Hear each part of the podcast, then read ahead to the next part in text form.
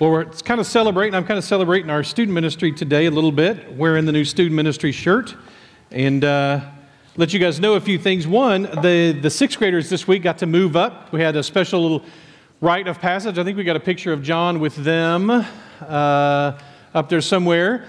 As these are a bunch of our new sixth graders who this week got to get charged with what it means to be a sixth grader moving into seventh grade, and then to walk up the hill and get to, um, to join this, at the student ministry building, which is an amazing time. And also, on top of that, um, uh, just to show um, what we're talking about when we're talking about student ministry space, here's the eighth and ninth grade girls' class that met on Wednesday night.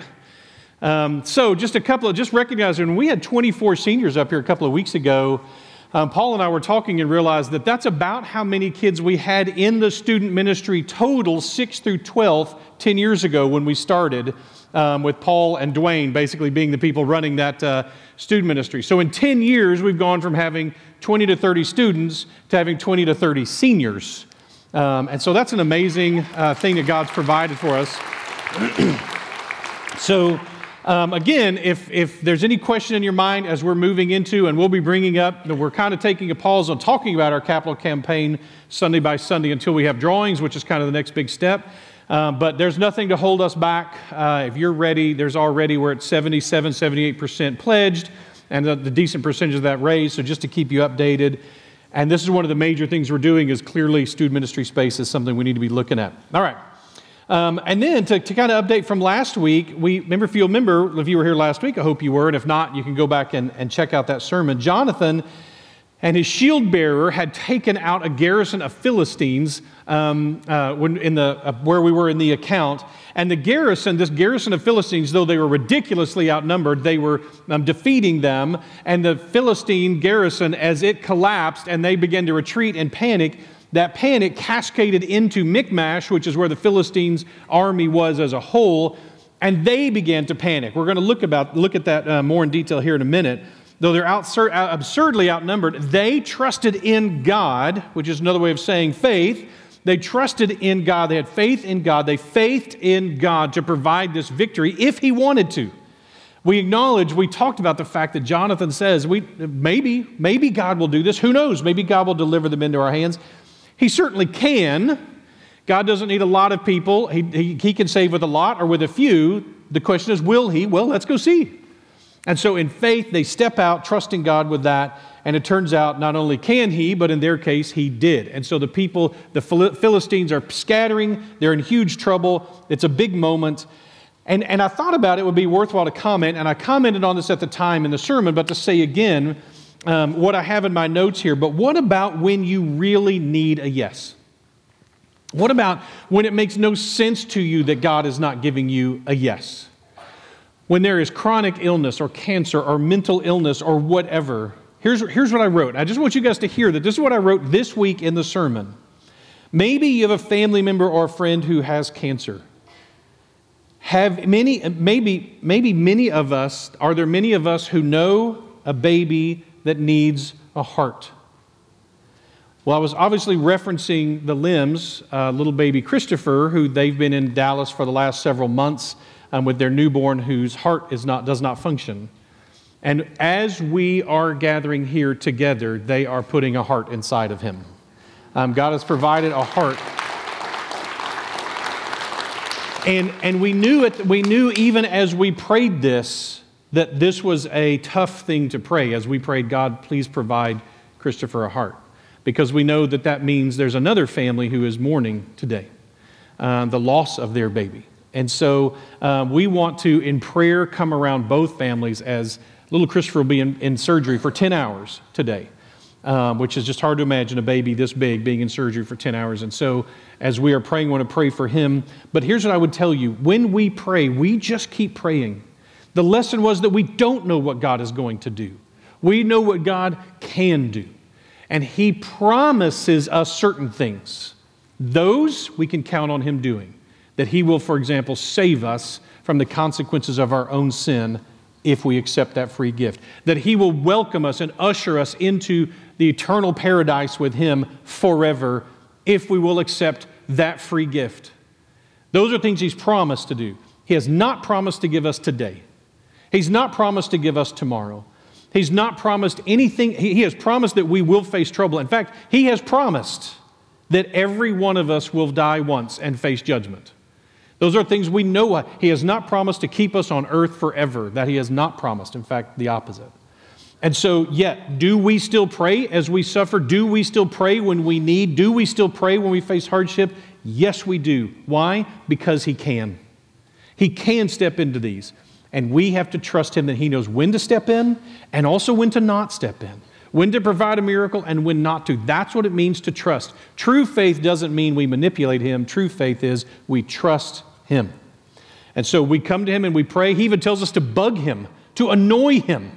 Because He needs that? No. But He still calls us to do it.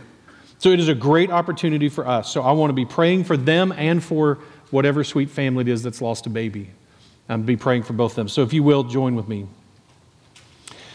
Lord, you don't promise to save us from death on earth, but you promise that even in death, we can live forever. Lord, you, you promise us that there is more to life than just life on earth. There's purpose and meaning in even the hardships that we face down here, even when we can't see it, even when we don't feel it. Um, Lord, we are so grateful. We've been begging you um, for a heart for Christopher for several months. And at the same time, Lord, um, wow, we, we grieve with some poor family. And even though, Lord, they don't know us and we don't know them, I pray that you will somehow let them know that there is a church full of people who are overflowing with gratitude for their willingness to share in the good things. Um, I pray that you will somehow comfort them supernaturally, that you will capture their hearts in a way that I can't imagine what they're going through. So, Lord, I, I pray for your faithfulness um, that you would comfort as only you can. I pray for all of us. All of us have people in mind that we're thinking about. People who are facing chronic illness and mental illness and, and sickness and cancer. Lord, we live in fear of these things and in fear even of death. And this morning, hearing that, that there was a heart for Christopher at the same time, my heart cascading with the fears. What about surgery? What about survival? What about um, the rates of the next few years? What all does that look like? And Lord, my tendency even to trust in you only so far. And I pray that you would teach us to trust you, um, even when we don't, can't see it and sometimes can't feel it, that we trust in you. Thank you that you are who you say you are, that you will fulfill your promises. Sometimes you do other things for us as we ask as well. And this we give you thanks and praise in your Son's magnificent name. Amen.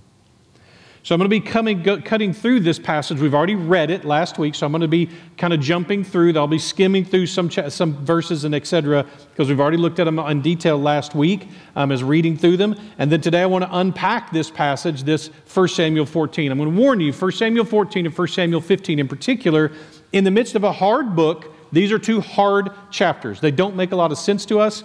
They were, these things were being done 3,000 years ago and 3,000 miles away. And so it's very difficult for us to even wrap our brain around some of the way these things play out, but I'll promise to do my best as we try to unpack them. Sometimes we're going to be left with, we don't know. Here are some options. See which one seems right to you and which one applies to us. So, verse 15 is where I'm going to pick up, just where I was. There was great panic in the camp. This means the camp of the Philistines, probably in the city of Michmash. A great panic in the camp, in the field, and among all the people, meaning the Philistines. The garrison and even the raiders trembled. The earth quaked, and it became a very great panic. So these, these raiders amassed in Michmash near the pass where Jonathan and his servant had attacked. The panic was spreading, and I'm sure an earthquake didn't help. And so suddenly the people, the, the Philistines, are running all over the place, and the watchmen for Saul see it. They see this happening. See, Saul's got people up on hilltops and in towers watching to see, uh oh, are the Philistines going to come out? They outnumber us, they outman us, they outweapon us. We have no chance against them. What, is it time for us to run? When do we run? When do we fight? And they're watching, they're watching, and what they see all of a sudden is Philistines pouring out of Michmash. They must have immediately thought, oh no, here it goes. Here it comes. But as the watchmen are watching, they realize wait a minute, that's not battle lines. Wait a minute, that's not a formation. That's a panic. So we see in 16, the watchmen of Saul and Gibeah of Benjamin looked, and behold, a multitude was dispersing here and there. And Saul said to the people who were with him, Count and see who has gone from us. It's intriguing. Many commentaries, especially the Hebrew ones, just so you'll know, by the way, Hebrew, um, Hebrew commentaries, um, rabbis, and others, they don't like Saul. Um, if there's a way to interpret Saul through a bad lens, they do.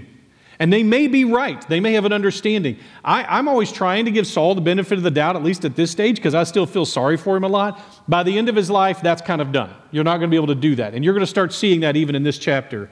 Whatever the madness that has infected Saul, it's getting worse. And it continues to come out, whether this is just his own character flaws and insecurities or whether this is true um, insanity, we don't know. But we're going to start seeing Saul's going to develop a new little habit that he's going to love, which is making oaths and proclamations, just, just, just kind of pulling them out of his head at any given moment, throwing them out there, and they don't go well. But it's intriguing. This one, that the Hebrew commentaries point out this. So when Saul says, Count and see who's gone from us, they interpret this pretty much universally as, Who's stealing my thunder? Okay, figure out who it is who's gone and attacked the Philistines without my permission. He's not first concerned about the victory that's happening. He's not first concerned about the people who are missing. Who he's concerned about is his own name. Now, I don't see that clearly in the passage, but, but the com- a lot of commentaries do. He's worried about somebody getting his glory. We are going to see that by the end of his life, um, uh, Saul is totally overcome with jealousy for his own son. And what kind of brokenness does it require for a father to be jealous of his child's success? That's just, that boggles my mind. I, I, the exact opposite is, is what you would think would be the case. That we would glory in the victories of our children, that we would say, look, look at that amazing thing. Um, hopefully, that's the, the future for all of us. So Saul says to Ahijah, Bring the ark of God here, for the ark of God went at this time of the people of Israel. Now, a lot of th- people don't think this is the literal the ark of the covenant, though it may be regardless of what it is, because it could be an ephod, which I'm about to explain in a minute. But regardless, this is Saul has decided, I need to ask for God's input. Listen, the people of Phil- the, the Philistines are scattering. They're in a panic. Do I go down and attack? And his, his instinct here is to ask God, and we go, nice. Sweet. Saul, you're getting it. Well done. Saul is getting it. He knows to go to God first. Now, I'll tell you, also, some commentaries say, now? Now he finally, this is the one time he shouldn't have to go to God. Like God's already told him, wipe out the Philistines, take them out. They're in fleeing. This isn't the time to stop and ask God. God's already given instructions. But again, I want to default towards Saul doing something right here for about the tenth of a second. He's going to do something right. Hey, let's, you know what? Let's turn to God, okay? Whatever the case is. So let me let, help you guys understand what an ephod is, just for us to understand it. We know the ephod is here because it's here with Ahijah the son of Ahitub. Um, 13.3 says this Ahijah, the son of Ahitub, Ichabod's brother, we're going to talk about this. Ichabod's brother, the son of Phinehas, the son of Eli, the priest of the Lord in Shiloh, wearing an ephod. We're going to come back to that. Should this be happening is a separate question, but it's there. They're there. So here's an ephod.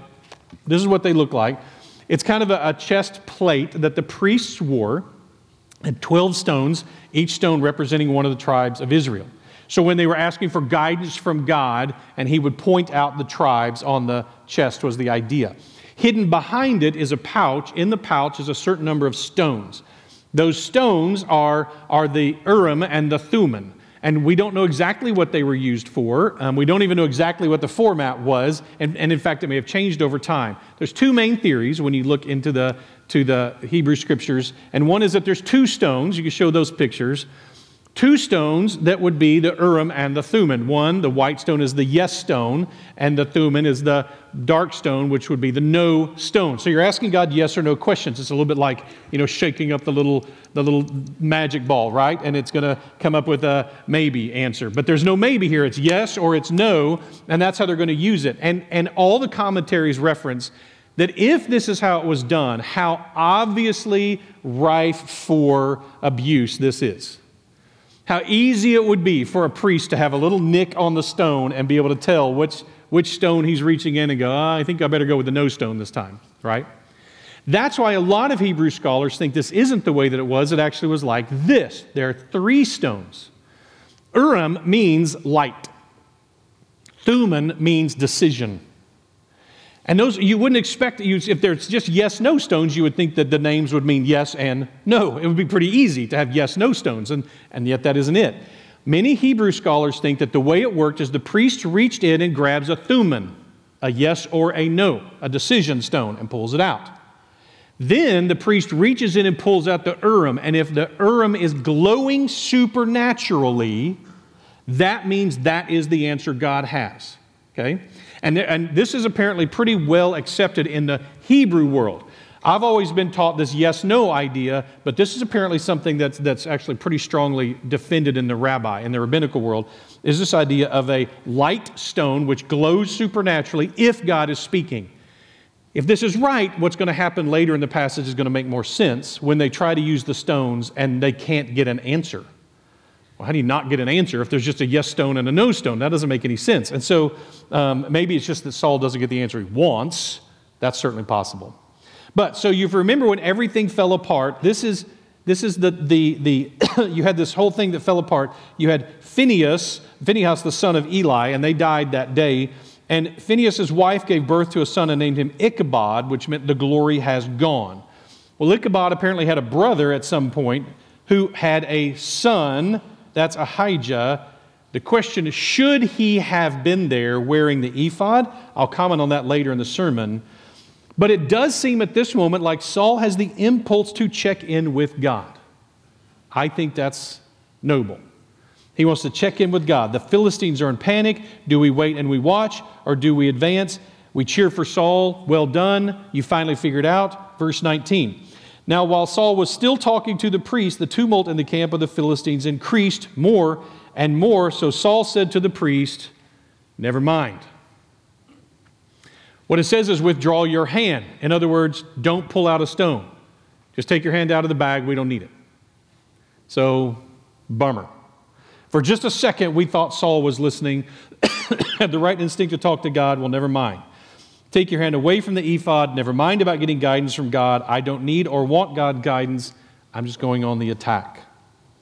So, again, the rest of this chapter is going to get really strange for us, but we'll do our best. Saul, at some point in here during the attack, Saul makes an oath. In typical Hebrew fashion, they don't tell us the oath until later in the story, but this, somewhere around here, Saul makes an oath. His oath is no one gets to eat anything until nightfall. Okay, so at some point he makes that oath. We'll get there. Verse 20 Saul and the people who were with him rallied and went into the battle. And behold, every Philistine sword went against his fellow. There was very great confusion. The Hebrews who had been with the Philistines before that time and had gone up with them in the camp, even they turned on the Israelite, eh, turned to be with the Israelites who were with Saul and Jonathan. Likewise, when the men of Israel who had hidden themselves in the hill country of Ephraim heard the Philistines were fleeing, they too followed hard after the battle. Okay, so you, you, hopefully you see what's happening. Jonathan and his shield bearer have initiated this panic. The panic has cascaded into the camp uh, of the Philistines. The Philistines are now running all over the place. What's going on? We've got people, everybody's saying, run for the hills, and we're all start running toward Philistia, running towards the coast, um, which is where, we're, where, where our, our countrymen are. They start heading in that direction. They're now retreating essentially from two guys. Then there's an earthquake. Well, that messes things up for them even further. Then, apparently, either collaborators, it sounds like there were Hebrew collaborators working with the Philistines. Well, as they see the Philistines start running for Philistia, well, they all start drawing their weapons and they start attacking the Philistines with Jonathan and his shield bearer.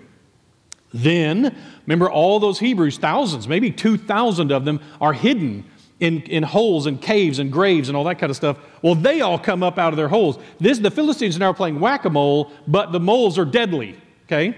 And so the, everywhere, everywhere they go, there's another person coming after them, right? There's somebody else hitting them and attacking them or stabbing them with a pitchfork since they don't have any swords. But it's a, and so they're running all over the place. This is going nuts. This is a recipe for the Philistine army to be absolutely decimated, for them to all be dead by the end of the day.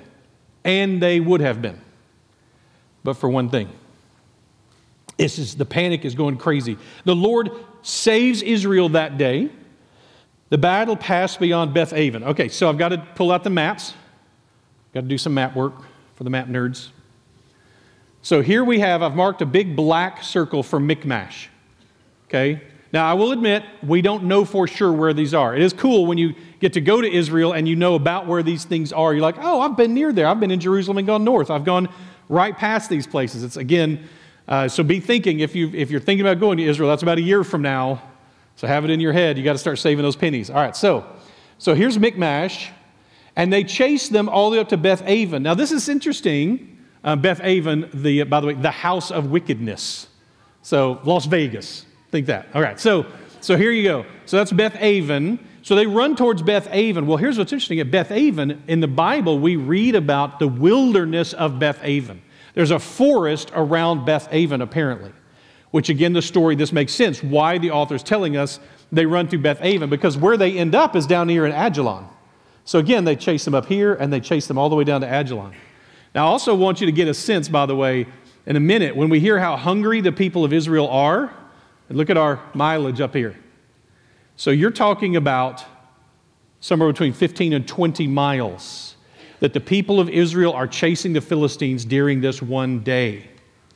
So again, when you go like, oh, I fasted a day, why are they falling apart so bad? Yeah, but have you fasted on marathon day? Have you fasted on a day when you ran a marathon, by the way, and we're in a boxing match the entire marathon? So if you've ever done a three minute boxing match, you know what that takes out of you. Now multiply that times all day while chasing people for a marathon. It's no wonder they're passing out by the end. So that's what's going on here. The 24, the men of Israel have been hard pressed. So why, why is this happening the way it does? Now, now the, the author is going to reveal to us there's a problem. The men of Israel had been hard pressed all day. Saul had laid an oath on the people, saying, Cursed be the man who eats food until it is evening, and I am avenged on my enemies. Now, there is absolutely nothing noble about this oath. He does everything. If something could be done wrong, he does it in this oath. Notice later, we're going to see David. When David faces Goliath, which is, we're, we're going to be talking about that this summer. I'm so pumped. Um, uh, what is David's attitude about Goliath? Is David, does David take this as like a personal thing, like, I'm going to go avenge myself against my enemies? No. That's not what he's concerned about. What he's concerned about is the fact that these are God's enemies. Saul is worried about one thing Saul. He seems to be concerned about one thing. Today, no one gets to eat until I am avenged against my enemies. He has no authority to do this. Saul has now, as David Guzik points out in his sermon on this passage, Saul has now taken on 100% the role of prophet and priest of Israel. And he is neither prophet nor priest of Israel. He has no business making these type of oaths. He has no business making an oath about himself. It's fool on top of everything else. It's foolish. It's just dumb.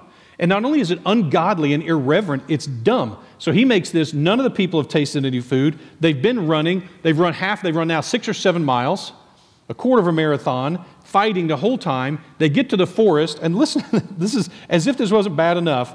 I'm going to jump to verse 25. Now, when all the people came to the forest, behold, there was honey on the ground. And when the people entered the forest, behold, the honey was dropping. As people ran through the forest, it was causing honey to fall out of the trees.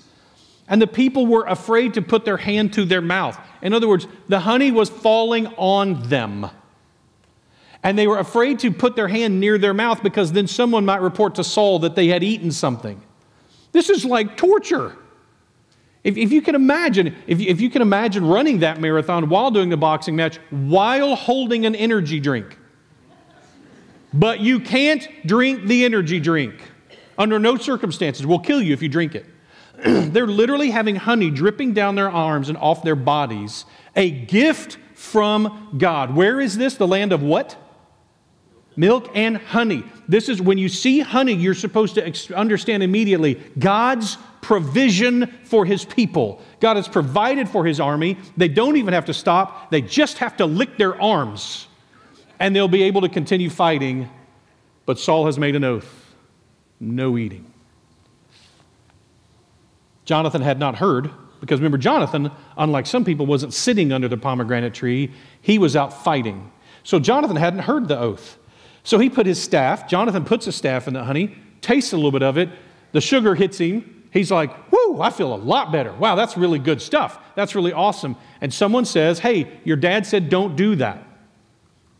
And Jonathan, a little bit subordinate here, again, he's been running, he's been fighting, cut him a little slack, says, yeah, my dad's an idiot.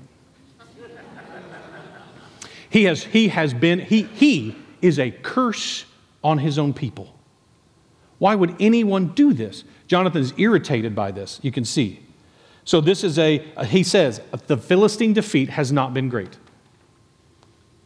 Bummer. This has been set up for an absolute destruction for the Philistines, and Saul and his makes this oath, and it gets worse. The Israelites are not able to keep up with the well fed Philistines. Again, they, run uh, they, they go another about 10 to 12 miles chasing the Philistines. And at this point, we get to verse 31. They struck down the Philistines that day from Michmash to Ajalon, and the people were very faint. And the people pounced on the spoil and took sheep and oxen and calves and slaughtered them on the ground and ate them with the blood. Notice how fascinating this is. The people were afraid of Saul, they didn't break his oath. They are not afraid of God, and they break his law. they are more afraid of Saul than God, and how fascinating that Saul has ended up pitting himself against God. You follow me or you follow God, pick. Now, I don't think that's what Saul intended to do. All he cared about was the people seem to only follow Saul when they're afraid of him, so he does that. They get there. This is a total train wreck.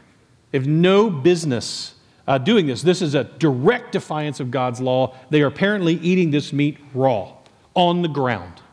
They're that famished. They're that out of their minds with hunger, is that they start taking up animals and killing them. Someone goes and tells Saul, and we get this response. Somebody tells Saul, This is going on. And we get this response in verse 33. Then they told Saul, Behold, the people are sinning against the Lord by eating with the blood. And he said, You have dealt treacherously. Roll a great stone to me. Don't you love narcissistic pattern thinkers? Aren't they just the best? They, they have this file cabinet, like all of us do. And if you and I have conflict and, and I go, hey, let's sit down and talk this through. What did I do wrong? What did you do wrong? And we pull out the drawer and we go, oh, uh, you know, there's the me, uh, there's the me file, and there's the you file, and there's the kids file, and there's the other people's file, there's the therapist's file, there's whatever. Who did what wrong? And we go through it. Understand that for the narcissistic pattern thinker, they pull out that drawer, and it isn't that they reach into the them file and go, nope, I'm, I'm pure as the driven snow. I did nothing wrong. For the narcissistic pattern thinker, there is no file with their name on it. It doesn't cross their minds that they may be the person who's the problem here. It doesn't even hit. They're just like, file, file, file. Yeah, oh yeah, you did stuff wrong, and they did stuff wrong, and they did stuff wrong. Y'all divide up blame and figure out how to make it right. How is it that in this situation, it doesn't even cross Saul's mind to say, blew it? What the heck was I thinking? Why did I make that oath? I'm such a big dummy.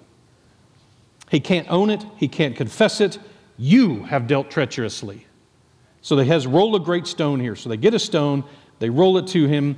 He has the people bring their, bring their animals there all night long. They start butchering animals and right there, and they, then they cook them, I guess, and eat them. Maybe they cook them on the stone. Maybe he's got the stone superheated. And so they cook, they cook them on the stone, and they start doing that. It is shocking. They were more afraid of Saul than they were of God. So he tells everybody, bring their food here. Verse 35, you get to the verse, uh, yeah, 35. Saul built an altar to the Lord. It was the first altar that he built to the Lord. So here Saul has had this victory so far, but it's not a great victory. It's not a big one. The people have now gathered. They're finally getting to eat. It's, in, it's after dark. Apparently, they waited till after dark to sin against God so that they weren't sinning against Saul. Again, how broken is that? Um, and then at verse 35, now what's interesting is we read that and again we go, oh, good, look at that. Saul's building altars. That's what God's people do all the time in the Old Testament. They stop, they thank God, they build an altar. There's a problem. In the Hebrew here, this is clearly not, this is meant to be a commentary, a, a kind of an insult, not encouragement. In the Hebrew, it says, Saul started an altar. It's very likely, some translations will say, therefore, it was the first altar. And that's possible that that's the insult, is it took Saul this long to ever build an altar. He's been king for a while now, and he just now is building his very first altar, right? He's clearly not prophet and priest, though he thinks he is. But it may be, and I think this is likely, that one option is that it actually is saying he started an altar and didn't finish it because he's about to get distracted by another idea that he has. I can identify with that, but I don't know that that's what's going on here either. I actually think this is the author saying this was Saul's best attempt at an altar was a stone that he cooked food on. Is that, he, that, that what the commentary is being made here is, and this was Saul's idea of an altar, was a, a stone that he had people, it was not sacrificed to, to God, it was just a stone that he laid out there. So maybe he turns this big stone into the altar. That's kind of it. Saul is publicly, maybe this is the first time that Paul has publicly exalted God amidst victories, but it may not be that at all. It may show that this was Saul's weakest, best, weak but best attempt. Either way, Saul doesn't wait around long to worship God. Verse 36. Then Saul said, Let us go down after the Philistines by night and plunder them until the morning light. Let us not leave a man of them. And the people said what they always say their little rubber stamp answer do whatever seems good to you. But the priest, this is intriguing, but the priest said, Let us draw near to God here. So Saul inquired of God, Shall I go down after the Philistines? Will you give them into the hands of Israel? But he did not answer him that day. Well, now that's interesting. So wants to, Saul wants to hunt down the scattered Philistines. The people do their usual rubber stamp answer, but the priests, the one mentioned before, say we might not should ask, you know, we never did ask God the first time. Maybe we should ask God this time. This, by the way, is the way Hebrew war goes. We'll get there. I'll t- discuss in detail how war is supposed to go for the Hebrew people. And it is very clear, detailed.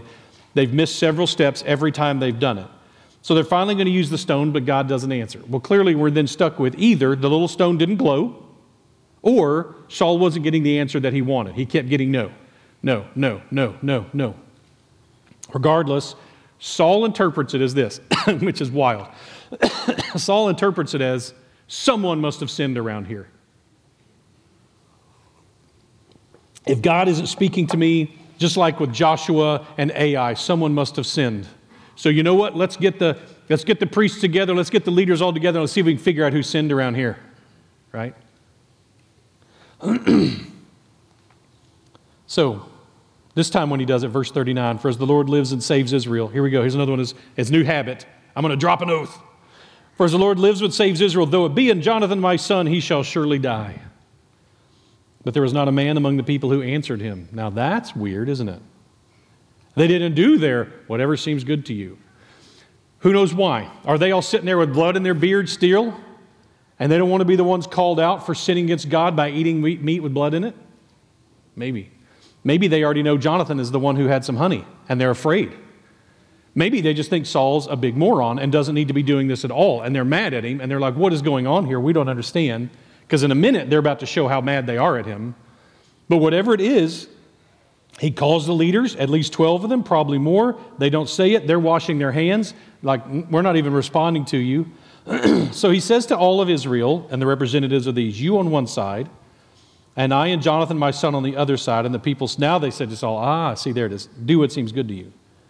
Therefore Saul said, O Lord God of Israel, why have you not answered your servant this day if the guilt is in me or in Jonathan, my son? O Lord God of Israel, give Urim. But if this guilt is in your people, Israel, give Thummim. So either the rock begins to glow, he's using it as a yes no. Um, when they come out of the bag when he did this, God speaks now, or at least the stones do. Jonathan and Saul are taken. They're the ones the guilt is upon. That must have shocked Saul. There's, oh my gosh, what? Then Saul said, Cast lots between me and my son Jonathan, and Jonathan is taken. Now, I read that. I don't know about you. I read that and I think, huh? Is there one person in Israel who hasn't sinned this day? If it's anyone, it's Jonathan. Jonathan is the one person who has not sinned against God. There's not a single, at least nowhere where it says he did. Maybe he was a little, you know, snarky about his dad in the forest, but that's about as close as you get as that, right? He wasn't even aware of the oath about the honey when he ate it. Like, how can he possibly be guilty of anything here? I'm going to try to explain it to you right now. One possibility God was not in any of this. See, here's the deal this is the family of Eli. They have been clearly cut off from the priesthood. There is no question as to whether or not they have any business wearing the ephod. They do not. That was clear. Back in 1 Samuel 3, God had said, Therefore I swear to the house of Eli that the iniquity of Eli's house shall never be atoned for by sacrifice or offering forever. They have no business. Every Hebrew scholar says this. They have no business. Saul is totally out of line. Saul should be waiting on Samuel and not seeking the wisdom of the family of Eli at all. They were not priests and had no business acting like priests. That's one. This could all be fate. This, it could be that there is no God in any of this part of the ephod, that this is just them pulling out the stones that they think is politically most advantageous for them. There are several Hebrew scholars who thought that. That's one. But I like this better. And that is, this is God's working. He's now finally speaking through the stones, which he has not been doing all day for Saul. And now he's going to, and it's this What is the role of the firstborn son? What is one of the important roles of the firstborn son in the Hebrew scriptures? It is a sacrifice. It is punishment for the sins of their father. Think about Pharaoh. Why were the firstborn sons of Egypt killed? It was the sin of Pharaoh that caused that. Why was David's son killed? It was David's sin that called that. Why did Elimelech's boys die in the beginning of Ruth? Presumably because of his sin. Why was Abraham told to take his son and sacrifice him? I believe it was because of his sin against Hagar. Now, it turns out God redeems that son. But isn't that a fascinating picture? This idea. One of the role of the firstborn son, um, the builder of Jericho, his son, because he rebuilds Jericho, which is a command God had said not to do, his son dies. I think very likely this is meant to be a shock that is meant to get Saul's attention.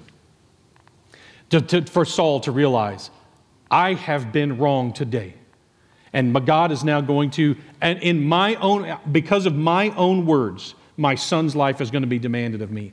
And this should have been a moment for Saul to fall on his face in repentance. What have I done? I have sinned.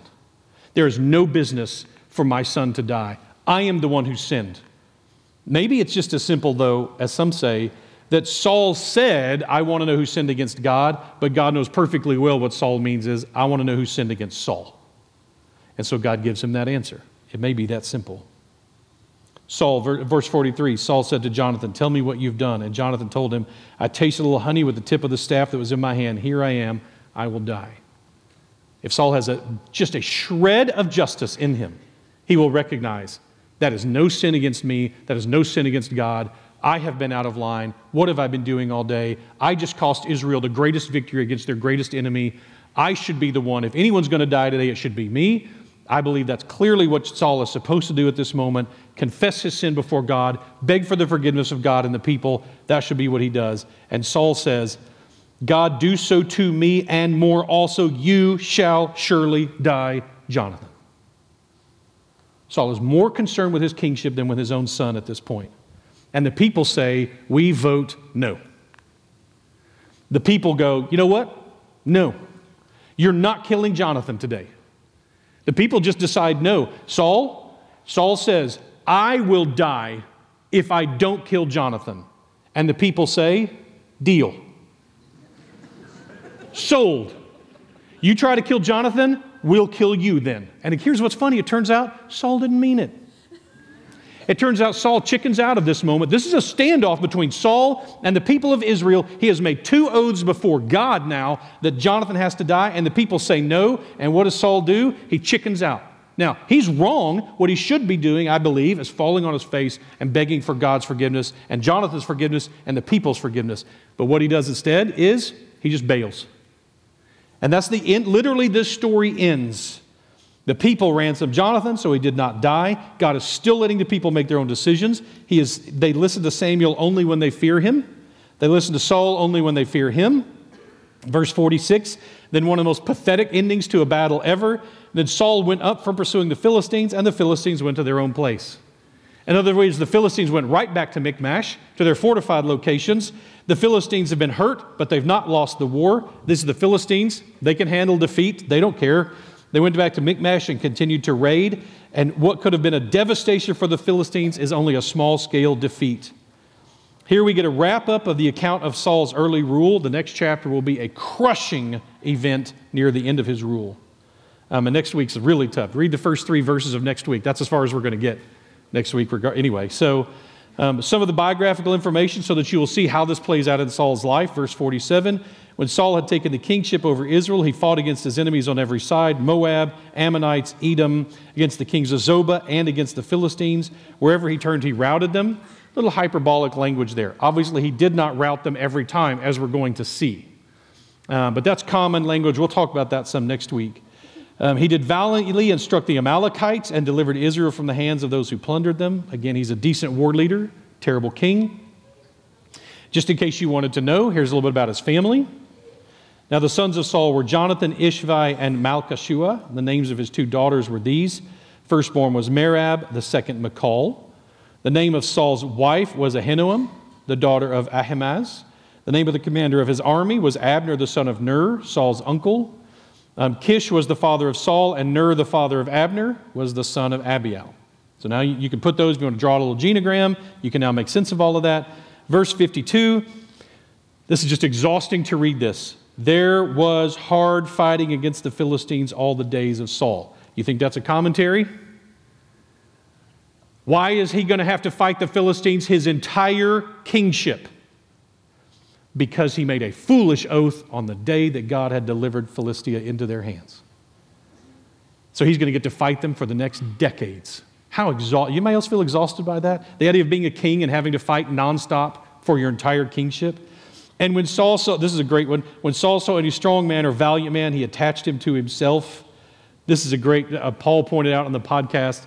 We're about to meet a new king in a, in a few weeks. This new king, everywhere he goes, he draws mighty men. Saul has to conscript them. Saul has to conscript them into his army, not so David. Everywhere David goes, men of valor and might see him and they just follow him. They flock to him, quite literally. From last week, let's wrap up with this. Do we dictate what kind of answer God provides? No, we don't. Will He answer with what we want? Maybe. But He is our hope and our only hope.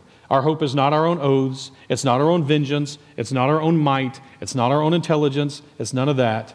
It is our ability to submit to Him.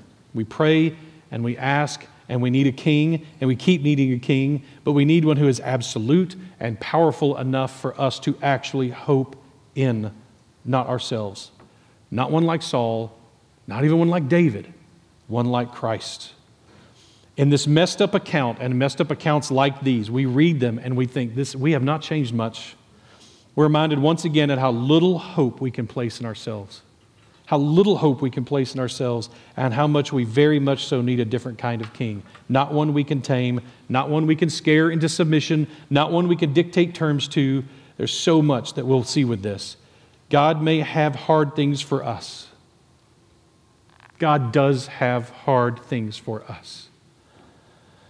But He also has good things for us, and sometimes we miss it. Sometimes, in our own immaturity or insecure spirituality, we miss good things. The honey is dropping all around us, but because of something we've decided, we don't get to experience it. Even cooler, maybe, is to share with you this, this insight. God has promised a stone of confirmation for us. In a reference back to the Urim and the Thummim, which we don't hardly read about at all in the entire New Testament, in Revelation chapter 2, verse 17, Jesus is, is wandering among the churches, and this is one of the messages. He who has an ear, let him hear what the Spirit says to the churches. To the one who conquers, I will give some of the hidden manna, and I will give him the white stone, with a new name written on the stone that no one knows except the one who receives it. This is a clear reference back to the Urim and the Thummim. The Urim stone glows for God's people when we face judgment. Do they go in? Yes. The white stone with your name, and it glows. That is the role for us. That's that day will come. Maybe literally, God will use those stones in our judgment to show us. And then we get to keep the white stone for the rest of eternity. It's our little keepsake. Right? I pulled the white stone for you. Hold on to that forever. Remember that I am with you. See the stone, taste the honey, even in the midst of the hard things. Stand, if you will.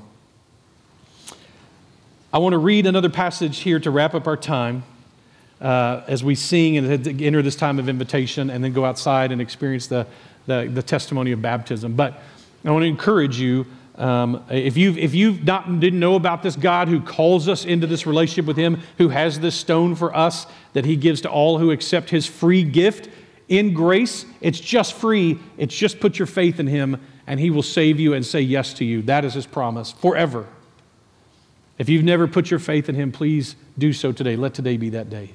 If, if you have done that, but you're not following that, you're not living with Him, you're not following that, then please come and pray, talk to Him, confess to Him.